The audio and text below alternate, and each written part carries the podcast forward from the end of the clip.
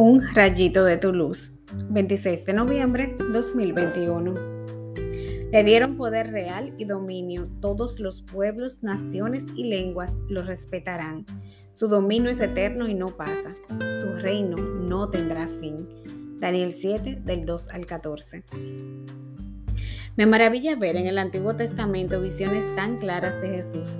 Quizás para ellos era incomprensible en el momento, pero qué regalo tan lindo para nosotros que tenemos la otra mitad del cuento.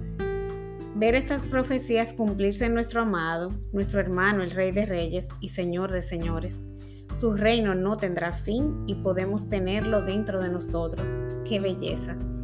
Seguimos transformándonos y aprendiendo para adaptarnos a las circunstancias de nuestra vida sin salirnos de los mandatos de Jesús. Al mantener nuestra cercanía podemos darnos cuenta de que está bien cerca de nosotros, atento a nuestras necesidades y dándonos toneladas masivas de amor. Sus detalles me enamoran cada día y solo hay que estar atentos para descubrirlos. Alegrémonos en Él. Oremos.